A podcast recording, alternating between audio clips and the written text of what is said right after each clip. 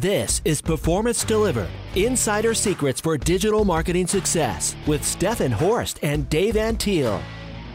Welcome to the Performance Delivered Insider Secrets for Digital Marketing Success podcast, where we talk with marketing and agency executives and learn how they build successful businesses and their personal brand.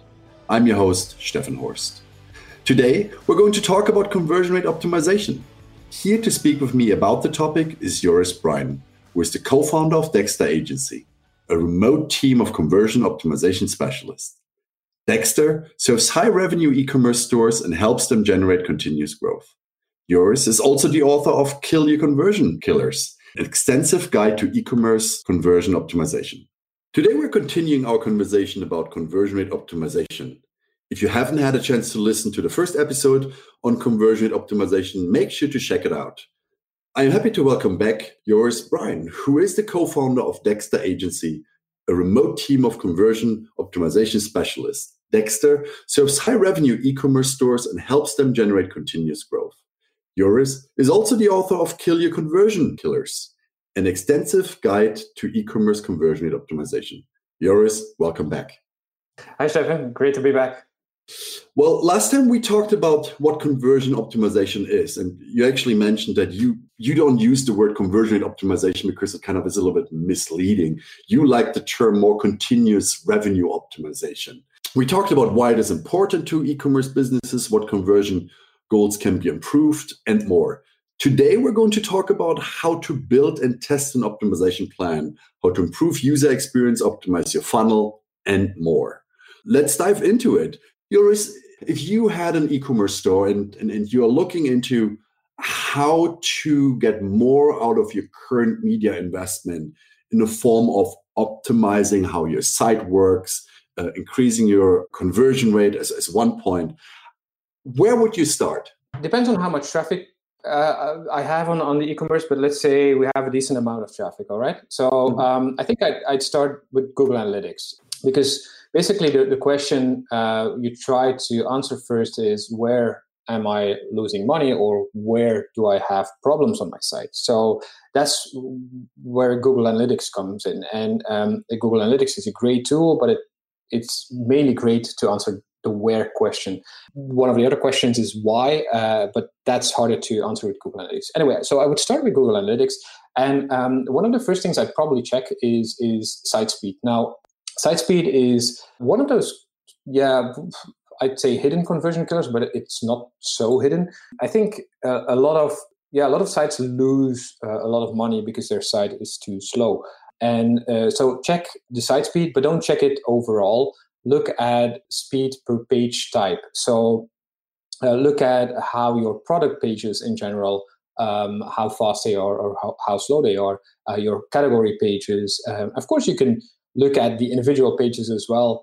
But um, typically, you you'll find stuff on on a, on a page template level that you can fix, and then it applies immediately to all your category pages or all your product pages, and that's a lot more interesting, of course.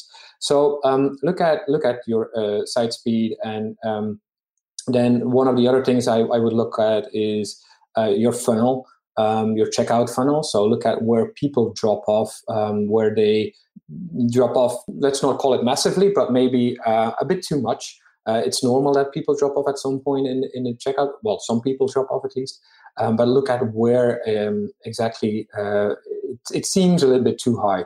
And and that, if you if you can Im- improve uh, those drop off rates, then usually you're gonna uh, see an, a pretty quick uh, impact on your revenue. So that's another place I would start. And then in analytics, I would also uh, look at landing pages um, and see which ones have a very high bounce rate. Um, and again, you could do that on, at a template level, uh, like all your product pages or all your category pages, but you could also do that on an uh, individual page level. And uh, of course, bounce rate um, is just one metric. Uh, you could also look at your conversion rate, but uh, bounce rate could be due to a certain number of factors. It could be because your page is loading too slowly. It could also be because there's a mismatch with your campaigns, which may help you find problems with your campaigns that you can optimize and, and save some money over there. But if you can uh, optimize those uh, high traffic landing pages uh, with a high bounce rate, that's typically also one of the good uh, places to start. I mean, we could talk for hours about Google Analytics, but those are probably the first ones I would uh, I would check in Google Analytics. When I have an, an idea of well where those problems are, then it's it's time for the the why question. Um, and the why question, you will need some other um, uh, research methods. Now, um, interesting things are click maps and scroll maps. Uh, that's that's always interesting. You could um, uh, look. Of course, you can go through your site yourself as well. Uh, use a, a, couple of criteria when you do that. Look at clarity, for instance. So look at anything that um, it might be unclear because clarity usually is one of the biggest conversion killers. If something is not clear to your visitor, they are just not able to convert. Um, uh, one of the typical uh, examples I give is is um, when you uh, want to book an, an uh, holiday villa, for instance, and you only see two pictures. Uh, it's not clear to you how, for instance, uh, the bathroom looks like. You're not going to book because you don't. It's not clear to you. So clarity can be pictures. It could also be content. So um, look at look at your site and evaluate clarity. Evaluate friction. So how many um, things might cause frustration uh, and create that friction, uh, basically. Um, also, look at uh, things like um, relevance. How, how relevant is this information here on this particular uh, page? Uh, a distraction is another big conversion killer. Um, look at um, are there any distracting elements that can be removed or that, that don't really add to add value to the page. So that's another thing. So that's more looking for the why. So it's you going over the site. It's not perfect but it, it definitely um, is better than not doing anything. And uh, you could uh, look at forms. Um, typically in checkout, you're going to have some problems. Uh, forms usually are uh, full of. Um, let me let me turn it around. Let's say forms uh, usually are made by developers, not by marketeers. And uh, I think forms uh, should be a main priority of marketeers. Or uh, if I would run an e-commerce, I would not leave that over to a developer because they think very well. Let's make this form, uh, and they don't think like don't always think like a customer. Um, or like a marketer. So forms are essential. They're an essential step in your checkout, and you have to make sure they work correctly that you don't ask too much information that everything is really clear that uh, error messages are clear because people are so close to that transaction that anything that happens um, will make them drop off um, and i like to say like okay the, the default um, the default behavior of uh, i think you have to get up Steffen. Um, so, uh, anyway the the uh, default behavior of people usually is uh, not to take action. So anything, uh, any reason that you give them not to take action, they will be happy about it. They will just, um, yeah, yeah. So they, they will just drop off. And if you do that in a checkout in a form, then um, yeah, then that's going to be a problem. So definitely look at your forms. There are form analysis tools out there that you can use. Uh, and one other thing that I certainly would do is uh, do user testing uh, and really try to understand how people are struggling uh, on my site. Um, you could do a bunch more stuff. You could uh, look at your live chat if you have a live chat. Uh, that's also one of the things that I would definitely set up. It's, it's really uh, so that I have direct contact and, and, really understand what kind of questions people have, what kind of pages people run into problems, uh, so that uh, because every question people um, uh, ask to you, you can you can use that. You can um, use that to um, uh, to add some extra content to your site to make uh, stuff clearer, uh, to add information that they actually need to convert, for instance. So that's where I would start. Is really looking at Google Analytics and then a lot of uh, more qualitative uh, research methods to understand why people are dropping off or not going through on the pages that I discovered uh, in Google Analytics.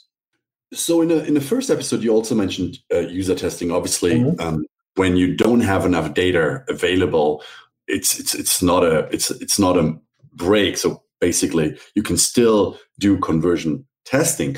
Do you do you have some good ideas or some good suggestions on where people can can find or where e-commerce uh, store owners can find people that go through that that user experience? Are there specific sources online where people yeah. get these people? Yeah, that's a that's a good question. Yeah, we typically we use uh, platforms that have a, yeah just a bunch of of uh, regular people who uh, try to uh, make an extra buck uh, by uh, doing those user tests. And um, so what you do is you sign up for an account at for instance, usertesting.com is probably the the the, the biggest one out there. Now, if you um, if if you sign up for an account there, you pay per tester uh, that you wanna uh, that you wanna well recruit, so, and uh, it, it it it goes very um, very fast. So you just uh, add a couple of assignments. So you say, for instance, uh, look for this particular problem uh, pro- product on my site, and then you they, you give them five six assignments usually, and then they have to do it they have to do it they do it and they uh, you get a screencast of them doing it and they have to comment out loud and say what they think where they run into what, what they think of yeah of your site and that is usually very valuable information so uh, you sign up for uh, usertesting.com account there are others uh, out there as well but i think that's uh, the, yeah that's a, a, good place to start mm-hmm. Your, your your book is called Kill Your Conversion Killers. And, and at the end of last episode, we talked about that you know there is not really a plan like a fixed plan that you can just use and then you will be happy because all the problems are solved but are there specific conversion killers that you see again and again and if yeah. so what are those yeah uh, although it's not always like 100% there uh, i mean basically you should test everything we talked about last time uh, about uh, the, the, I believe it was a currency symbol on the product pages and category pages where it worked for one client and it, it was a loser for other clients and, and it didn't move the needle uh, for another client. So, um, but one of the things I uh, typically see is on a homepage is a lack of a value proposition. And that's one of the things that when we test this as well, adding a value proposition, it almost always wins. Not always. I, I believe we had we lost once or so, uh, but then you keep going because usually I need to test another value proposition because usually it, it, works in the end. And what it means is that when people land on your uh, on your site, that they in five seconds they should understand why they should stay on your site and what your site is all about. And I'm still amazed till today is that um, like 90% of the sites there is no value proposition. You land on a site sometimes very randomly you um, it might be that you google actively for something and uh, but it could also be that you click on someone's link somewhere and then uh, you land on a site and you don't really know what it is they do or what they sell and and, and what really pisses me off then is then uh, within five seconds i get a, a, pop-up saying hey do you want 10% off and i'm like i don't even know what you sell um, and so yeah make it very clear when people land on your homepage um, what it is that you do and why they should buy from you and not your competitor. And that's one typical uh, conversion killer um, on a category page, uh, on a homepage better. On a mm-hmm. category page, for instance, um, one of the things I see happen a lot is is re- in, on on mobile uh, because they make the site responsive they're like, oh, we don't have much space, so we need to remove some elements. Now, what they do sometimes is remove uh, the filter options and the sorting options on a category page.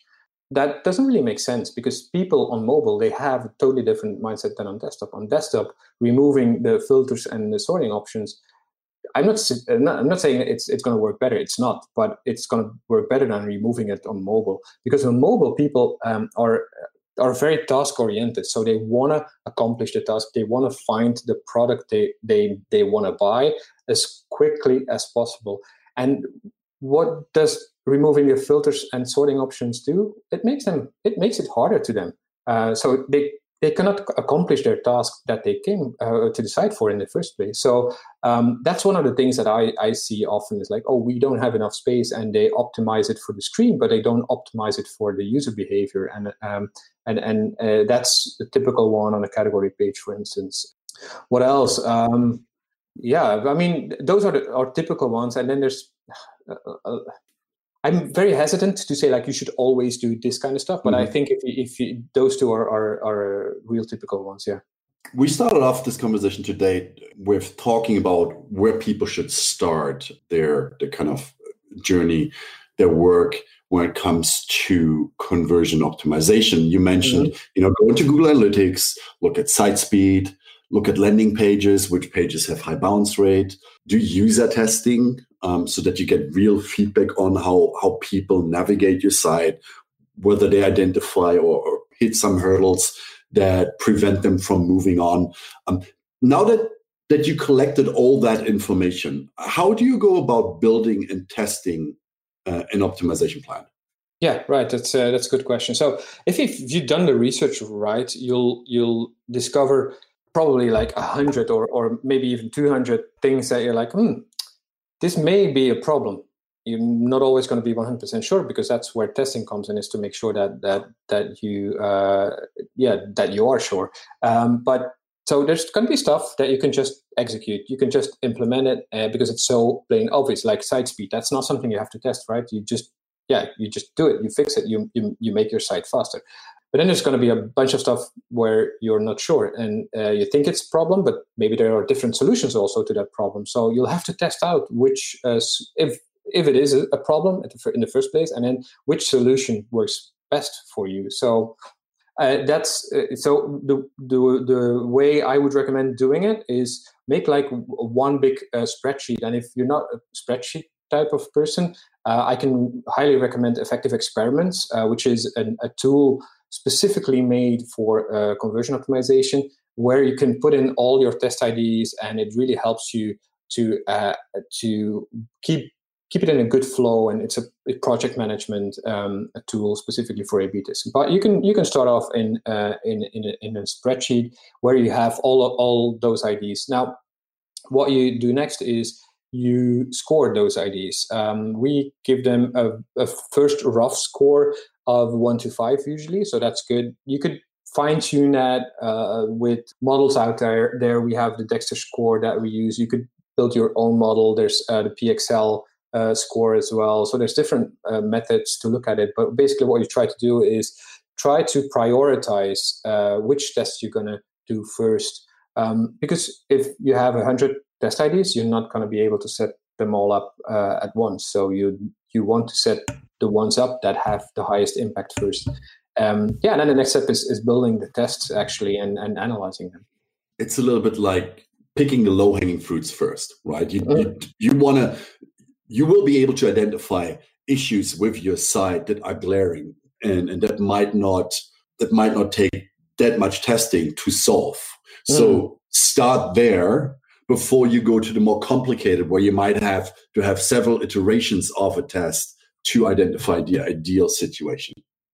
Yeah right and and it, it there's a, a, lot of factors uh, to take into consideration and one of them is is development time for instance. We see uh, all the time development teams are well of course we, we, test for clients so we solve that problem. But um, when you do it in house you'll you're probably going to have a lot of projects for your developers uh, already. And then um, having some a b tests in there as well mm, that might be tricky. So sometimes you uh, want to factor that in when you calculate a priority score um, and say like oh okay this test needs only one hour of development so uh, we're going to move that up on the priority list because uh, we can set that up quickly and we can get started and create momentum. But sometimes it's also uh, very political. Um, that could be one of the, the, the factors to take into account as well when you score uh, your test IDs. If uh, the ID comes from the CEO, you're probably not going to want to say him. Um, yeah, we're going to test that, and according to our planning, it's going to be tested in in uh, in, in May 2023. Um, that's that's not going to work, of course. So it's it's political. You want to move that one up because the ID came from the CEO, is probably passionate about it. So uh, you uh, you want to set that up rather uh, yesterday than today. So um, then you give it a higher score. So it really depends on what factors are at play in, in, in, in, your company as well. But add a, a couple of criteria that are important to you uh, as, a, as a company, and then look at stuff like, okay, how sure are we based on the research? Um, so uh, is it just random ID that we came across in expert review, but actually we didn't really see it in Google Analytics on that page. We didn't really see it in click maps. We didn't really see it in user testing. Well, then it still might be a problem, but it's it's less likely. Um, so try to yeah give some weight to different factors uh, to determine uh, a final priority score. When people think about uh, conversion optimization, they they probably think about more moving an image from left to right on a page, changing an image, change the color of a of a you know of a button, mm-hmm. changing color on a button. Beyond that, what have you guys tested? In, in how can conversion optimization, or as you call it, continuous revenue optimization, uh, be done to increase revenue? Mm-hmm. So, uh, yeah, I mean, the smaller stuff it does work sometimes. We've ne- to be honest, we've never tested a button color, uh, and it may surprise you because that's a typical test that uh, a lot of people know CRO from. Um, but I, well, button colors are pretty easy. Um, and uh, uh, even more when when I see a blog post somewhere about uh, we tested this button color, then I'm like, oh, this is a very bad source. So if you see that somewhere, don't trust the blog; they don't know anything about conversion optimization. Button colors is, are are very simple. It's if you your predominant color on your site is red, for instance, then a red button will not stand out enough, and then it's going to be a green button. The other way around, if your site is predominantly green, your green button is not going to stand out, so it's not going to work as well. Just choose a contrasting color and you're done. You don't have to test that. And um, that's the typical question: is red or green? Which one works best? So uh, don't follow just blindly those blog posts that you read and say, "Oh, red worked best there," and then you implement it and it doesn't work for you. But uh, anyway, that's about button colors. Um, there's so many tests that we've that we've run. Um, and and sometimes it is in smaller uh, things because uh, let's be honest when the kind of clients that are ready for or, or customers or well or sorry um, companies that are ready for a b testing they've already come to a point where they've well they've done certain things right. So it's not about an, a dead ugly site that uh, is not following uh, any prototypes whatsoever. Um, and then they have to look at incremental increases um, from sometimes smaller stuff. Um, I think like checkouts usually if it, if it's um, that's a, a, good point to start. Um, I, I notice people that think like oh well, one page checkout that's uh, that's the best way uh, to go because uh, it's just one page it makes it easier. Well, that's not always the case. Um, I would definitely recommend that uh, unless drop offs are pretty low, I would definitely recommend testing a, a, a one-page checkout uh, against a multi-page checkout because sometimes that works better because you break the process up into smaller bits and uh, it doesn't feel so overwhelming to users. So that's one of the more surprising things uh, for some people. Um, sometimes it's in really discovering um, stuff from the research. Um, we've tested a, a couple of times whenever we see in a cart page, for instance, whenever we see there's a lot of clicks uh, on the product image in the cart, that means something. Why are people clicking in the cart on that image? What what do they expect to happen? Now, typically, when in e-commerce, when you click on that, it will take you back to the product page.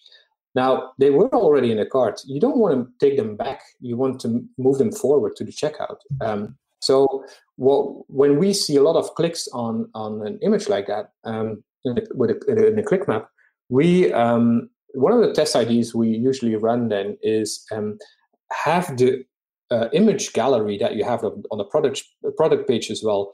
You have that then on the cart um, because the hypothesis behind it is uh, okay. So they're clicking on it, probably because they want to be reassured that they are buying the right product because sometimes products look very much alike and it's a tiny picture uh, they, they see on the cart page. So and we've we've had some uh, very significant winners there uh, with that kind of test but it's it starts from trying to understand uh, the user and uh, what they are doing and why they are doing it. Um, also uh, one of the surprising tests that we run is making the footer small in uh, in a, in, a, in cart um, because a footer typically has like a bunch of links and you can sign up for the newsletter and there's a bunch of logos and you can click through to Facebook and and whatnot. Um, just by removing all that clutter in a footer on a cart page, which you would think is irrelevant, uh, yeah, still worked um, in a couple of uh, cases. So um, those are not the typical things that you read about in uh, in blog posts, but um, it, it, usually starts from uh, trying to understand uh, what what your um, what your visitor is trying to achieve. Increasing revenue, as we mentioned today and in, in, in last week's episode, can can be achieved by by several activities, and even without spending an additional dollar. How would you go about? And I know you know what we're talking about now might not work for everyone, but in general, how would you go about to increase the average order value for an e-commerce store? Yeah, um, that's a that's a good one. Depends, of course, on, on what you're trying to sell, but there's different ways uh, that you can try um, to to increase that average order value.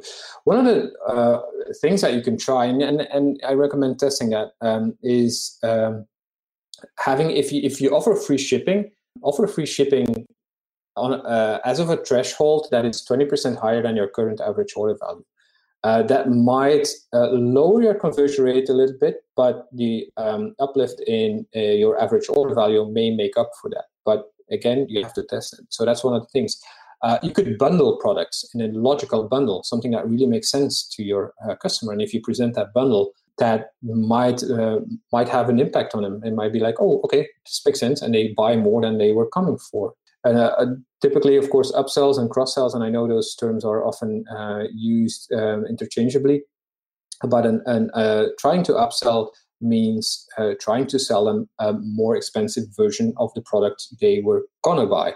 Uh, a cross sell is selling them something different. than what they are buying, so that there's there's it's, it's there's a different different um, aspect to it. Um, an upsell, for instance, if you um, if they're watching uh, to well they're looking at a product page and uh, for a certain computer uh, and the computer costs uh, $800 um, well the products that you show under it like the similar items or recommended items that kind of section show computers are, that are only more expensive than uh, than the computer they're looking at because they might buy a more expensive version. So that's uh, that's one uh, tactic that you can test. Uh, when it comes to cross selling, maybe one important uh, note I want to make about that is that a lot of people make a mistake of trying to cross sell the wrong products. And uh, what I mean by the wrong products is mainly about the wrong pricing.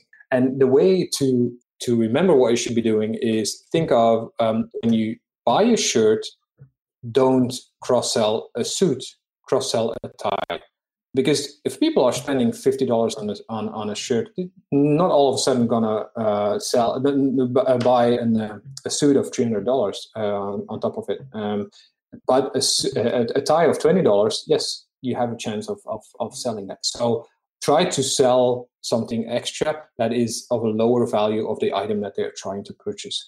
Um, yeah, those are, are just a couple of uh, product uh, ideas of, of uh, increasing average order value. By the way, about that bundling, for instance, you have to advertise it as well, of course. So make that really clear, for instance, on a category page um, or on a home page or in your newsletters, uh, that kind of stuff. So those are uh, ways to do that. Another way that you can increase your average order value is with a bounce back email campaign. So basically, people uh, they buy a, a, an, an, item and then you send them an email like hey if you order today uh, we can this uh, this uh, cheaper item, so a cross sell item. Um, if you buy that today as well, then uh, we can ship it all at the same time, and you you add some timer to it, so that that works. Um, you could even on the on the thank you page, you could uh, try to uh, cross sell another item because at that time you already they already bought something, and there's um, an interesting um, yeah psychological phenomena when people are buying something. they are yeah what they call buyers in heat so they they are very likely to buy again from you uh, at that particular point so offering an, a cross sell on, on a thank you page that could be um, that could be interesting as well and there's uh, a tool like CartHook that you can use uh, plays well with Shopify uh, where you can actually have this kind of cross-sell sequences uh, when, um, after people actually purchase something from you. So that's a that's a really good way as well to to increase increase your average order value. Interesting.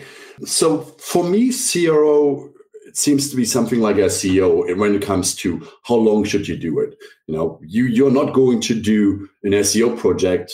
Um, you do the audit and then you say, okay, I fixed all the problems. I can put that away and not have to worry mm-hmm. about it. You actually have to continuously work on your on your website to to drive additional organic traffic. For CRO, am I right that this should is, is similar. So you need to continuously work on elements of your website and on your on your purchasing process to continuously move forward and, and push the needle. Yeah, absolutely. It's uh, it's totally the same as SEO, and I know a lot of people think like, oh, let's do CRO this month and then we're done. That's not how it works. Um, it's about testing and from every test you learn and this is cycle actually. So if you do uh, run tests uh, then you will learn from a test result. Even if it's if it loses at least you know that your hypothesis was not right. So um, and you learn something and that will lead to other test ideas that may, uh, may be a winner as well. We've yeah we've been testing for f- more than four years now on some sites and we still discover winners and still a lot of winners as well. And uh, the idea is that as long as you as, as you make more money with A/B testing uh, than it's costing you, you just just keep going because it's making you money. So why why would you stop? And uh, things change, right? So uh, some of the functionalities change over time, but also cu- customers change. Uh, your your products may change. So there's yeah, it, it it's not because you make some changes today that you're going to have, still have the best uh, version of your site in two years time. So since since you need traffic conversions to to run conversion optimization, how important is it for for the person or the, the, the company that does the conversion optimization to work together with the media buying company or hmm. individual at an e-commerce company? Yeah, um, I think it's it's when you're running A/B test, it's really important to understand um, the traffic as well. Uh, where is traffic coming from, um, and uh, so that you can understand possible peaks uh, of traffic, maybe around Christmas, what kind of campaigns you're running, um, and uh, so what kind of promotions are running, because they they can all have an impact on your A/B test. And when you evaluate your A/B test, you have to understand what happened on the traffic side as well. So yeah, you have to you just have to talk uh, and and not work uh, just in your silo. You have to um, understand all of that. And then probably one of the final questions I have for you is so we talked about in the first episode about tools, and you mentioned mm-hmm. Convert and some other tools to to run A/B tests. But um, are there are there other tools that you say are important to have? For example, a heat map solution mm-hmm. you know that that kind of shows you how people move across the site and, and and what elements they're looking at what elements they're interacting with more so um, are there any other tools that that you would recommend an e-commerce company should use in order to identify hurdles or areas that can be improved yeah, there's a there's a whole bunch of tools, and we've we, I think we've we've got a blog post about of about seventy uh, e-commerce uh, conversion optimization tools. I mean, there's there's a bunch of them, but basically a handful of tools is enough. So Google Analytics, you already have that, and if you don't, uh, yeah, then you should get started today with Google Analytics. So that's one. Hotjar, I definitely recommend Hotjar because it's it's so cheap to get started with it. Yeah, just just install Hotjar um, another tool that we use a lot is uh, Formisimo uh, for form analysis. Uh, you can actually do that with Hotjar as well, although I, I find it's not as, as good as uh, a specialized tool like Formisimo. And I think, uh, yeah, they just in, in, some kind of transition to a new product, uh, um, Formisimo to what is called? Ah, can't remember the name. Anyway, they're tr- transitioning to a new name. Probably at some point you might get redirected if you uh, Google for Formisimo uh, and and find another name there. But um, anyway, doesn't matter. So th- those are important tools. Uh, so Analytics, Hotjar, Formisimo. Um, what else? Uh, one of those user testing platforms. Um, that's uh, that that's an essential uh, tool that you will need as well. So like user testing, for instance. And then the nice to have that is for us really essential, but that's because we, we test a lot, is effective experiments. Um, that really helps you keep the overview of, uh, of all the tests that you have, and, and it's a great collaboration tool um, to know what stage every test um, is at and where the research ideas come from. And, and it, it, we now, for instance, we can look at all of the tests we ever run, which is over a thousand now, and um, we I can say like, hey, um, show me all those tests that won on product pages where the hypothesis came from click maps, and I get a list of all those IDs, which is that's awesome. That's that's why we uh, one of the reasons why we use a tool like that. But that's when you are getting really serious about A/B testing. I would definitely recommend adding um, effective experiments to your uh, to your stack. And there's a bunch of uh, more tools out there, but just uh, start out small. You don't have to spend too much money on, on tools just yet. And of course, Convert, that's what we recommend for A-B testing, could be another tool as well. You could start for, uh, for free with Google Optimize. but uh, yeah, don't don't spend too much money on, on on tools yet. I would say spend some money on education first, or on hiring the right talent or the right agency, because tools in itself. And I, I know we're all digital marketers, and we all get hung up on on on, on tools because we think tools will essentially yeah save our lives, but it's yeah it, it's people working with the tools that make the difference. The tools in itself don't do anything. So um, I instead of just having a, a huge stack of tools uh, set some money up, apart for uh, yeah for some education, some training maybe on, on conversion optimization if you want to do it in house or or finding a good freelancer or, or, or agency to work with or in house person. Okay, Joris, thank you for joining me on the Performance Delivered podcast and sharing your knowledge on conversion rate optimization. I really enjoyed uh, our conversation here. Um, if people want to find out more about you and Dexter Agency, how can they get in touch? Yeah, so um, y- you can f- learn more about us on, on our website, Dexter.agency. Um, if you want to get started with learning more about conversion optimization, I, I think uh, my book, Kill Your Conversion Killers, is, is a really good start because it's a hands on, uh, it's a shameless plug of my book here. But anyway, I think it's, it's a pretty hands on uh, uh, yeah, explanation of, of how you can actually do this yourself. Uh, that's that's why I've written it. Um, just go to dexter.agency slash book, and uh, you can find me on on LinkedIn. Uh, just look for uh, Joris Bryon, and uh, yeah, there's one other guy called like that, but um, yeah, there's only one working for Dexter Agency. Thanks everyone for listening. If you like the Performance Delivered podcast, please subscribe to us and leave us a review on iTunes or your favorite podcast application. If you want to find out more about Symphonic Digital, you can visit us at symphonicdigital.com or follow us on Twitter at SymphonicHQ. Thanks again and see you next time.